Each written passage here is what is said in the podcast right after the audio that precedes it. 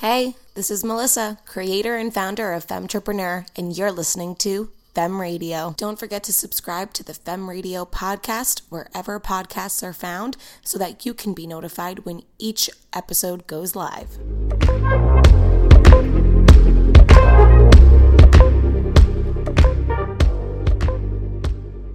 Anna Lipman is the founder of Courageous Cleanse Coaching.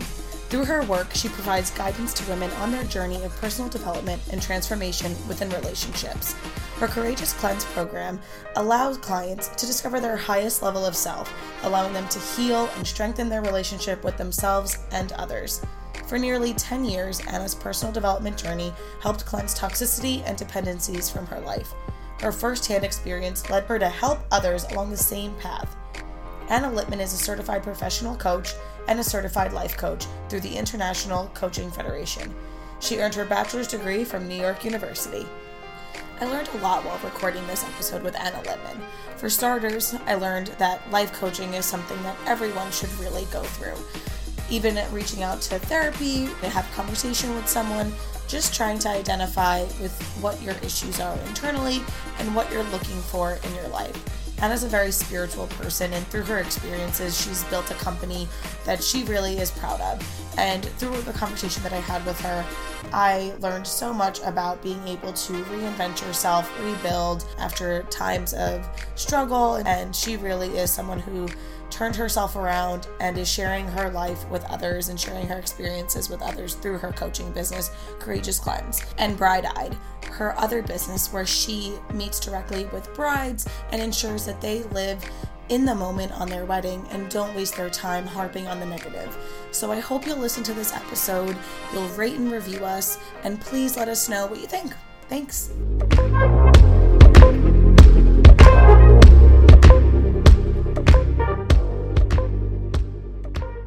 Hello, Femme Radio listeners. We have Anna Lipman here with us today. Anna, tell us a little bit about yourself. Where did you grow up? Where do you live now? I'm currently living in New York. Um, I uh, live on the Upper East Side, and I'm originally from Colorado by way of Los Angeles. Interesting. Colorado by way of Los Angeles. What does that mean? Um, when I was nine, my family moved to LA. Um, we were ski bums and uh, lived in Vail, and I had like a great childhood. And um, we moved to LA where I did kind of the bulk of my adolescence, and then moved to New York when I was 20. That's really cool. So your business is called The Courageous Cleanse, and you launched it in January. Um, your business plan grew from personal experiences. So can you tell us a little bit about how you got here? I was 21 and needed to have a radical change in my life. And dropped out of school, uh, had no kind of future prospects, and things got out of hand. And it led me to recovery, and I ended up getting sober. So 2010 was like where I embarked on my journey of recovery.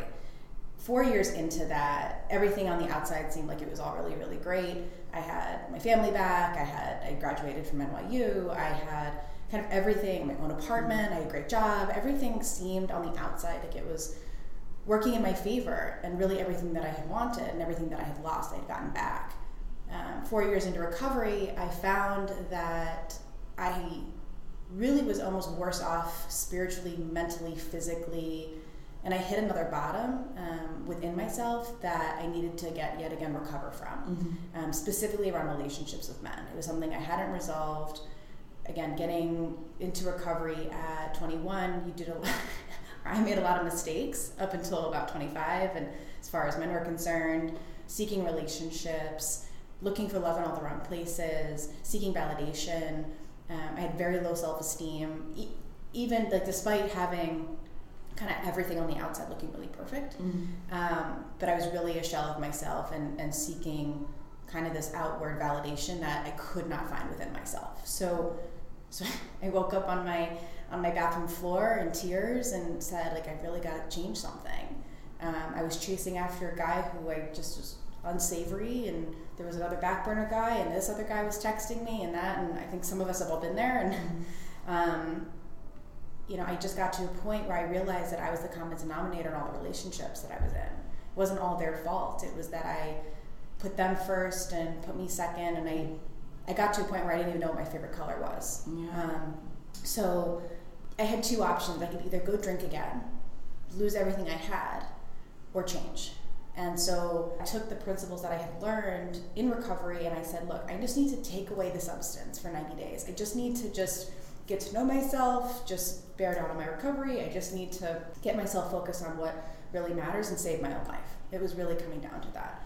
Um, and by eliminating men and doing what I called later on my man cleanse, I really slept in my own bed for 90 days. I journaled every day. I created a self care regimen um, a little bit of yoga, which I wasn't a yogi, so I'm still not. Um, but I really just kind of figured out who Anna was. Mm-hmm. Uh, at the end of it, what I found was this inner peace, um, a spiritual connection that I had lacked four years before, um, and just a sense of self that you know was so foreign but so comfortable. Mm-hmm. I felt like I was really again that like little girl skiing and dancing and rock climbing and whatever all the cool stuff I did when I was little um, I got to be that girl again. Yeah. Um, and a new lease on life. And shortly after, I met my now husband. Um, and not to say that that was the goal, but had I not taken this time to get to know myself, I wouldn't have recognized someone like him who was really just a reflection of who I was. Mm-hmm. You know, I found what I call he's he's my alien. He's this crazy, weird, bizarre human that came out of nowhere. Um, wasn't my type, wasn't who I wasn't my plan, wasn't who I thought was, but was my soul's equal. Mm. Um, again, the, the, spiritual work was really critical. Um, I really had to talk to the universe and get specific on what I thought I wanted, what I didn't want, what I was looking for, mm.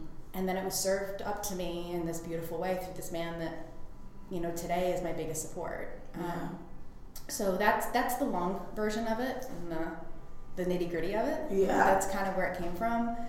If I were to ask you, what do you think on on that particular 90 day cleanse that was so specific in sort of helping you find yourself and, and being able to sort of take yourself into becoming your better version of yourself what would it what would it be i think the biggest thing that i got out of it was it wasn't as bad as i thought i was that the person i made up in my head really, in fact, was somebody that didn't exist.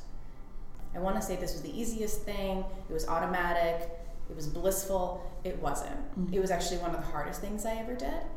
And in that struggle, I really found out what I was made of.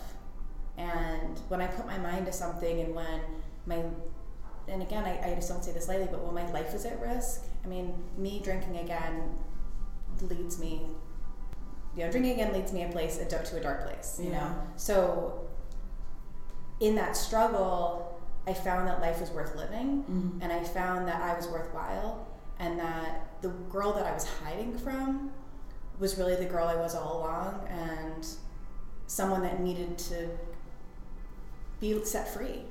Yeah, that was really what came out of it, and yeah, sleeping in my own bed and sometimes crying myself to sleep at night, sometimes journaling.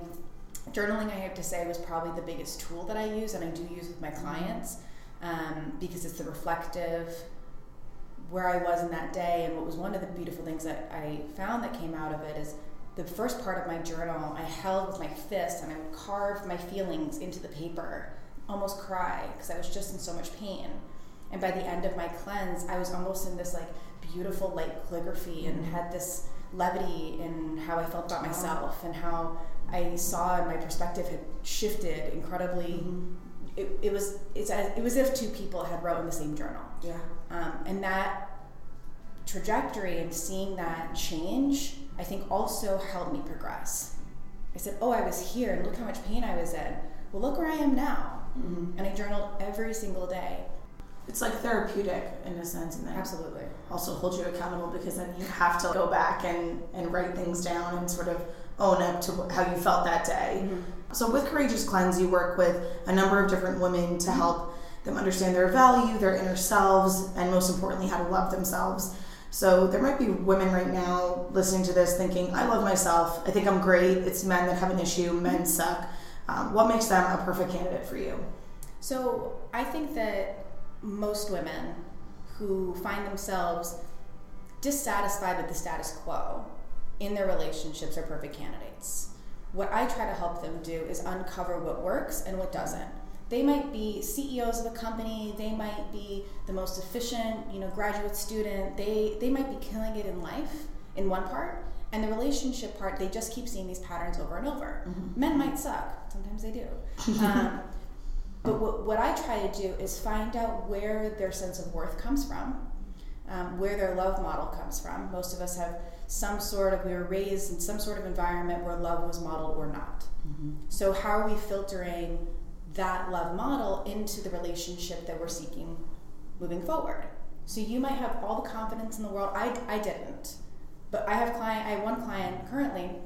She's an attorney. She's starting her own nutrition business. Like she's for all intents and purposes, killing it. Mm-hmm. But she keeps ending up with the same type of relationship over and over and finding herself alone and finding herself in a place of despair and finding herself in this perpetual state of discomfort. Mm-hmm. Again, I don't, if I could promise a husband, I would be a zillionaire. I can't. But what I can promise is a deeper understanding of who you are as a, as a woman, as who you are as a contributor to society, and and really just help you see what someone else can also reflect back at you. Mm-hmm. So again, men can suck all they want. How are you going to shift in that environment? Yeah. How do you show up for yourself in such a way that attracts men who don't suck? Mm-hmm. And again, this is not also, and I, will throw this in there, this isn't necessarily limited to men and women. Mm-hmm. I think it goes both ways. It's just whatever partner you are seeking, I want you to find the soul's equal and the soul's counterpart. And I think that to me is is really where it is. It's not about I'm perfect, they're not. Mm-hmm. I'm different, they're not. And what that journey looks like for them. Yeah. So what's involved in a 90 day cleanse for a client of yours? You know, what does that journey look like?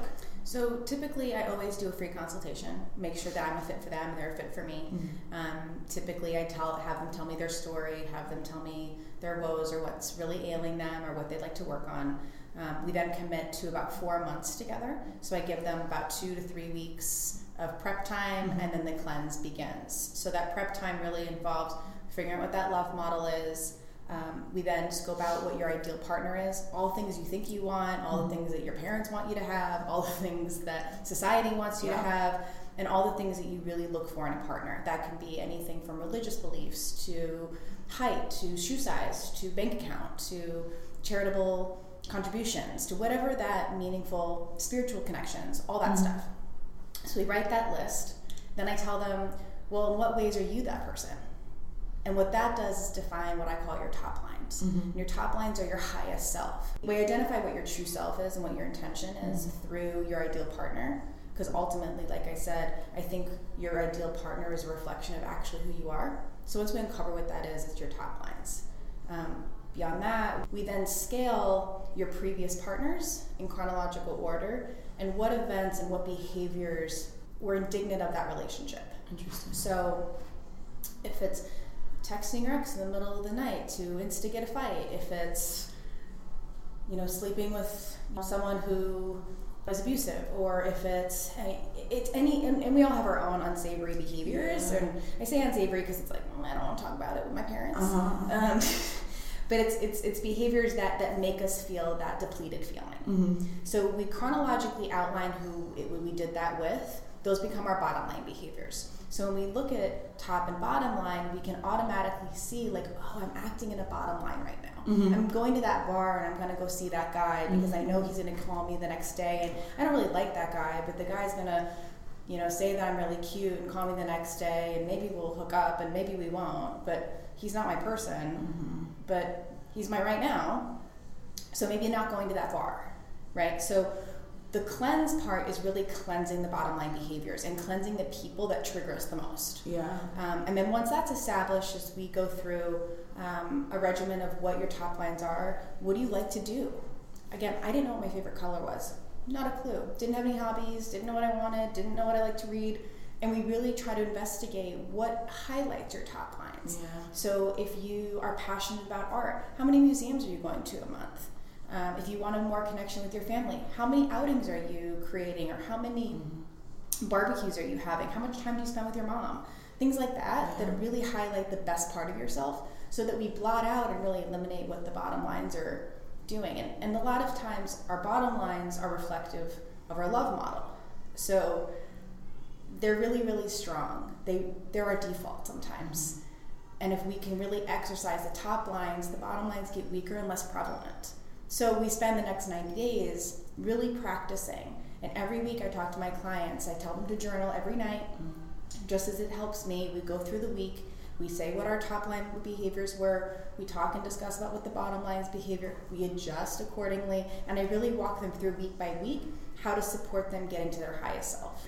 I think it's important too, to, and you probably see this every day with women getting probably frustrated in the process because it's so hard to it, you know, you sort of have to understand from like an outsider's perspective. Like I, you know, when I have conversations with my boyfriend, he's like, I don't know why you feel this way about yourself. Mm-hmm.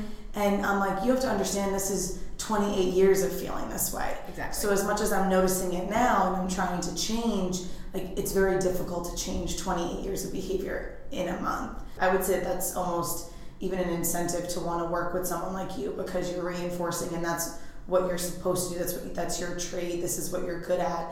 Um, you know, and you can't always rely on a significant other to give you all the points to right. you there. And that's the other part too is that I'm always um, try my best to be as objective and impartial and compassionate as I possibly can. I've yet to find a scenario that I've either not experienced myself, mm-hmm. not done myself. Um, so I always try to be a safe space for my clients, yeah. but also a little bit of tough love. You know, I I feel that my experience really says like, is this really serving you in this mm-hmm. moment? And sometimes they don't want to hear that. And I'm I'm confident in my business and what I can do and my coaching that I'm not taking personally. If you're yeah. mad at me, that's great. I'd rather you be mad at me than act out in an unhealthy way. Um, and I don't think it's the responsibility of the partner. I think that our partners sometimes are expected to fill a void and be everything in each relationship. Yeah. And what I found with my relationship with my husband is we have parallel lives, we share everything. But there are times when I have no idea what he's up to.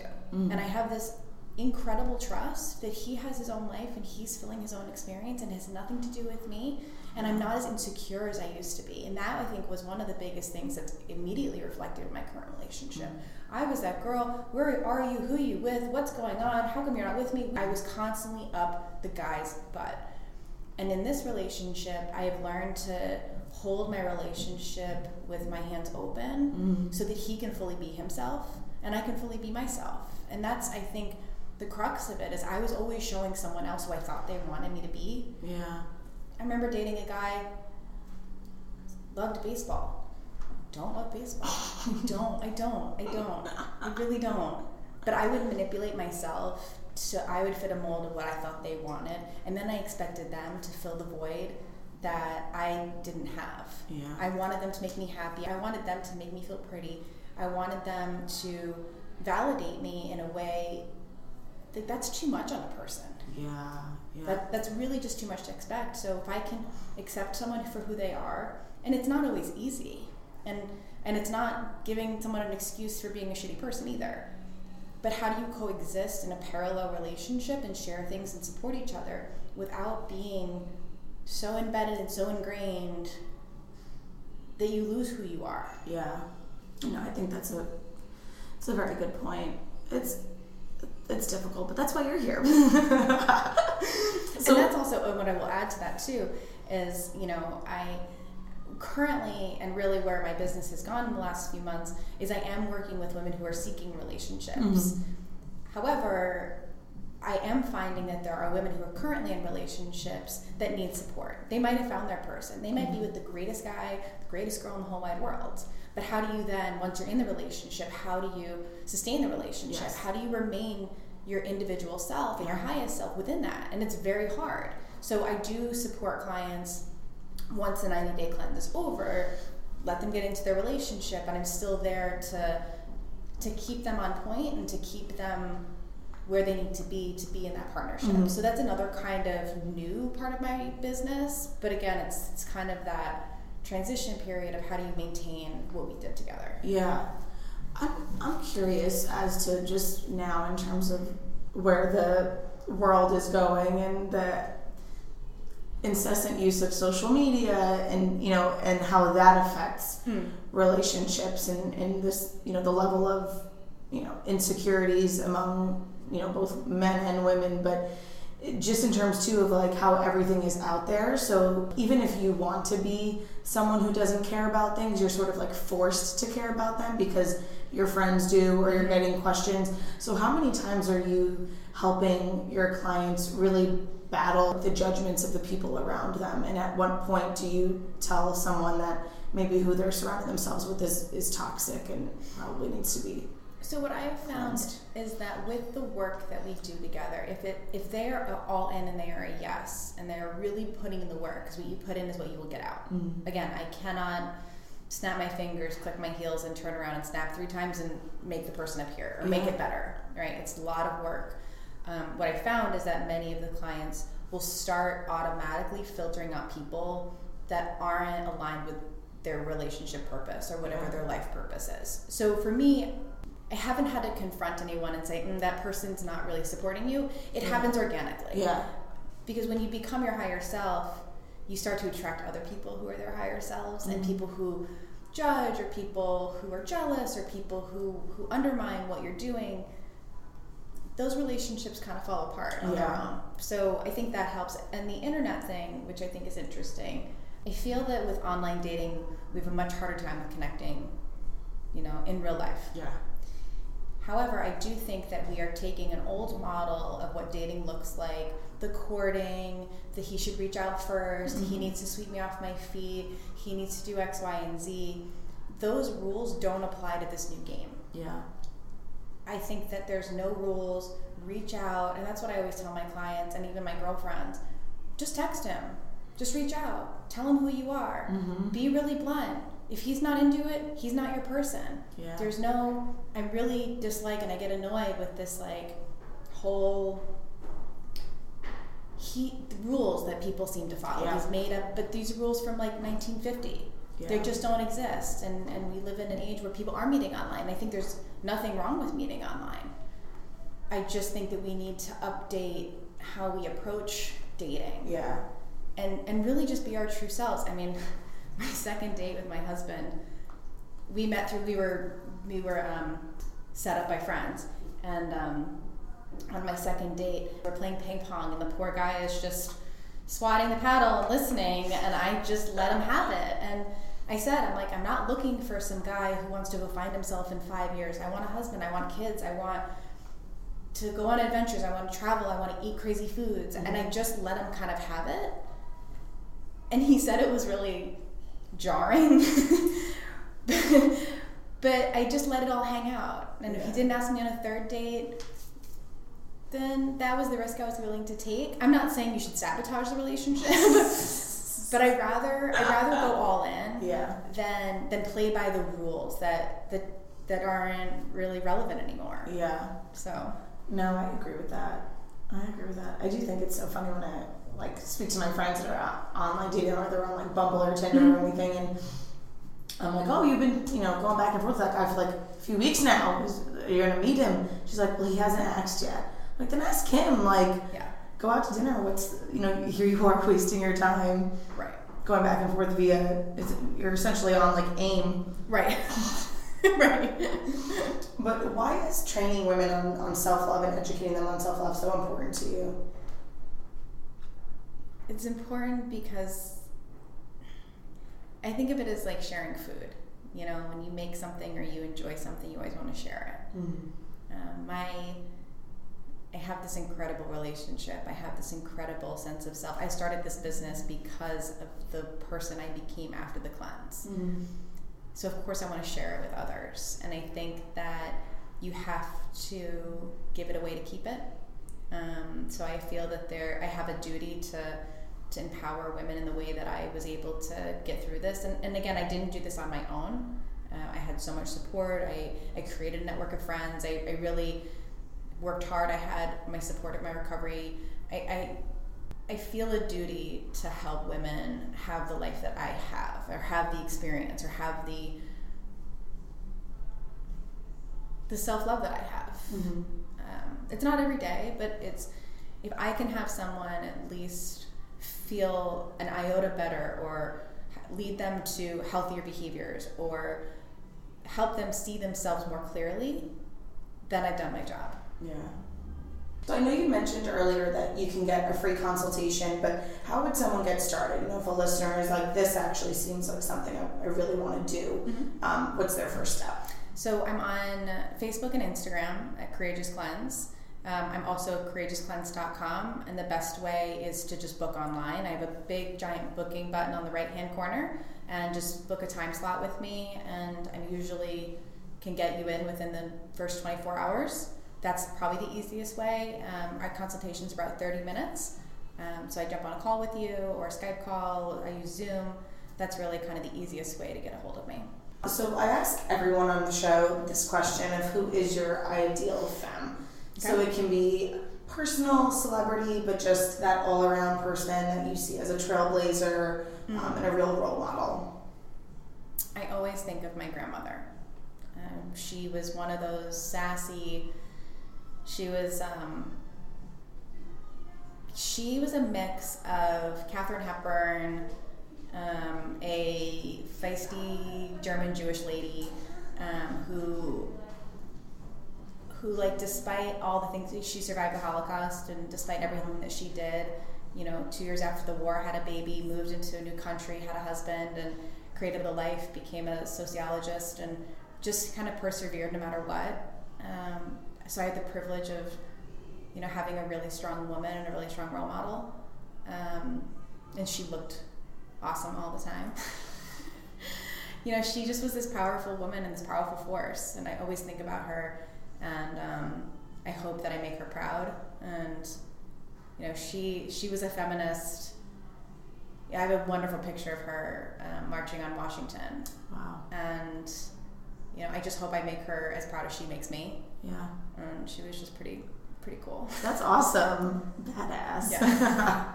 If you've listened up to this far, you'll have learned how Anna helps women find their better selves and really identify with their top line behaviors. So now we're going to switch gears and talk about Anna's business, Bride Eyed, where she helps women really be where their feet are on their wedding day. Anna, we spoke about your business, Courageous Cleanse, how you work with women to promote self love and the ultimate personal journey. Uh, but you also work with brides to train them to be fully present during their wedding day with your business, Bride Eyed. So, why was this particular thing so important to you? So, my wedding day was the best day of my life it, I was elated, happy the whole day. Uh, from five in the morning when I woke up until, until I passed out at the end of the day. Um, and I found that being a bride is much harder than I thought. It was isolating, it was hard. I all of a sudden was the CEO of my life in a way I'd never been. I was the ultimate decision maker. I had to implement this vision, I had to coordinate these people. There's so much pressure that I created and I worked very hard so that my wedding day was the day that it was. Mm-hmm. So with Bride Eyed, as I said, I really want to help women go through the engagement process so they don't miss their wedding day. I've, I've run into a number of brides who said, I did all this planning, I worked really hard, and the wedding wasn't what I wanted. And I and that's a shame. Yeah. If you I mean, look, if you spend six dollars on your wedding or six million dollars on your wedding, that's irrelevant. But no matter what you've created, especially with the person you're going to marry, it should be the greatest day of your life. And I don't want brides to miss out because they are worried and stressed and bogged down by what they think might be important or how they think they're going to be judged or how mm-hmm. they think that their their life will be forever altered yeah. because the napkins weren't correct. and you really get and I found that you really you lose hours of sleep stressing over the minutia that on the wedding day doesn't matter. Yeah. And and not to say that doesn't matter. That's the wrong way to say. But you're there to be to marry your person. Yes. And I just want to assist women be that on that day. Mm-hmm. So ideally, I will work with a bride a year up to their wedding, and my kind of favorite time is about eight months out from wedding day. Um, I will go as close to uh, wedding day as five weeks. Um, that's really my crunch time where we speak weekly. Mm-hmm. We work on meditation, and mantras and scheduling and I work with brides, say their family lives far away, I will go help them with appointments. I, I'm basically the objective handhold. Mm-hmm. Um, I'm not a wedding planner, I'm a wedding coach. So if they have a wedding planner who does flowers and all the stuff, great. I'm here just to solely work with the bride. Yeah. Um, I do a couples call. Um, if the groom is having his own feelings about it, we can always get together and kind of talk through their concerns. Mhm. You're managing a huge amount of people, a huge amount of personalities, a huge amount of expectations, a huge amount of money. Yeah. So what I do is I really just help them kind of navigate how to be the best selves on their wedding day and really coach them through each step of the way so that they can be present. Mm. So, what do you feel like brides do in particular in their preparation for their wedding that possibly takes them away from being fully present on that day?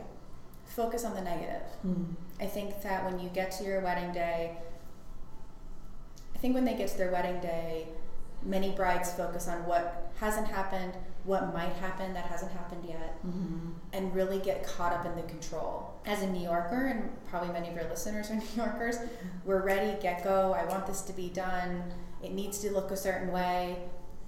And getting caught up in that minutia really takes you out of the experience. Yeah. So I think that it's the control on the day and focusing on, well, this person didn't show up, or this flower isn't right, or this thing is going to happen, or I mean, it rained on my wedding day, and we had a whole outside wedding. We had a whole huge Memorial Day weekend, grass from far as the eye could see, and it poured the whole weekend.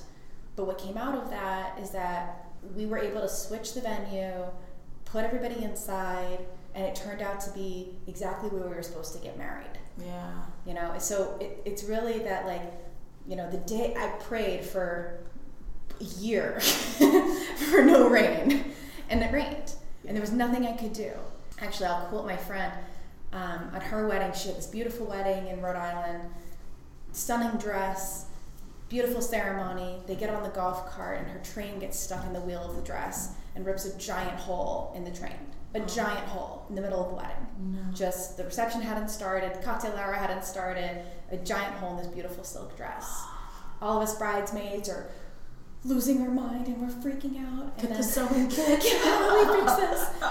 And my bride, she said, she goes, you know, she's like, well, I let out an expletive, and then I decided I'm not going to let this ruin my perfect day. Yeah. And that was really, I think, the crux of this business that rain, shine, rip dress, it shouldn't ruin it because Mm. it's this magical, wonderful day of love. Yeah. So, Wow, that's that's funny. I was actually at a wedding last weekend. Um, so beautiful, like just a completely stunning wedding, and I like came to find out that it was the bride's parents' backyard, and we thought it was just like a farm they rented for the day or something. But it was absolutely stunning, and we got through the ceremony. We're all going to the cocktail hour. They do the father daughter dance the mom and the and the groom get up and dance and it starts monsooning.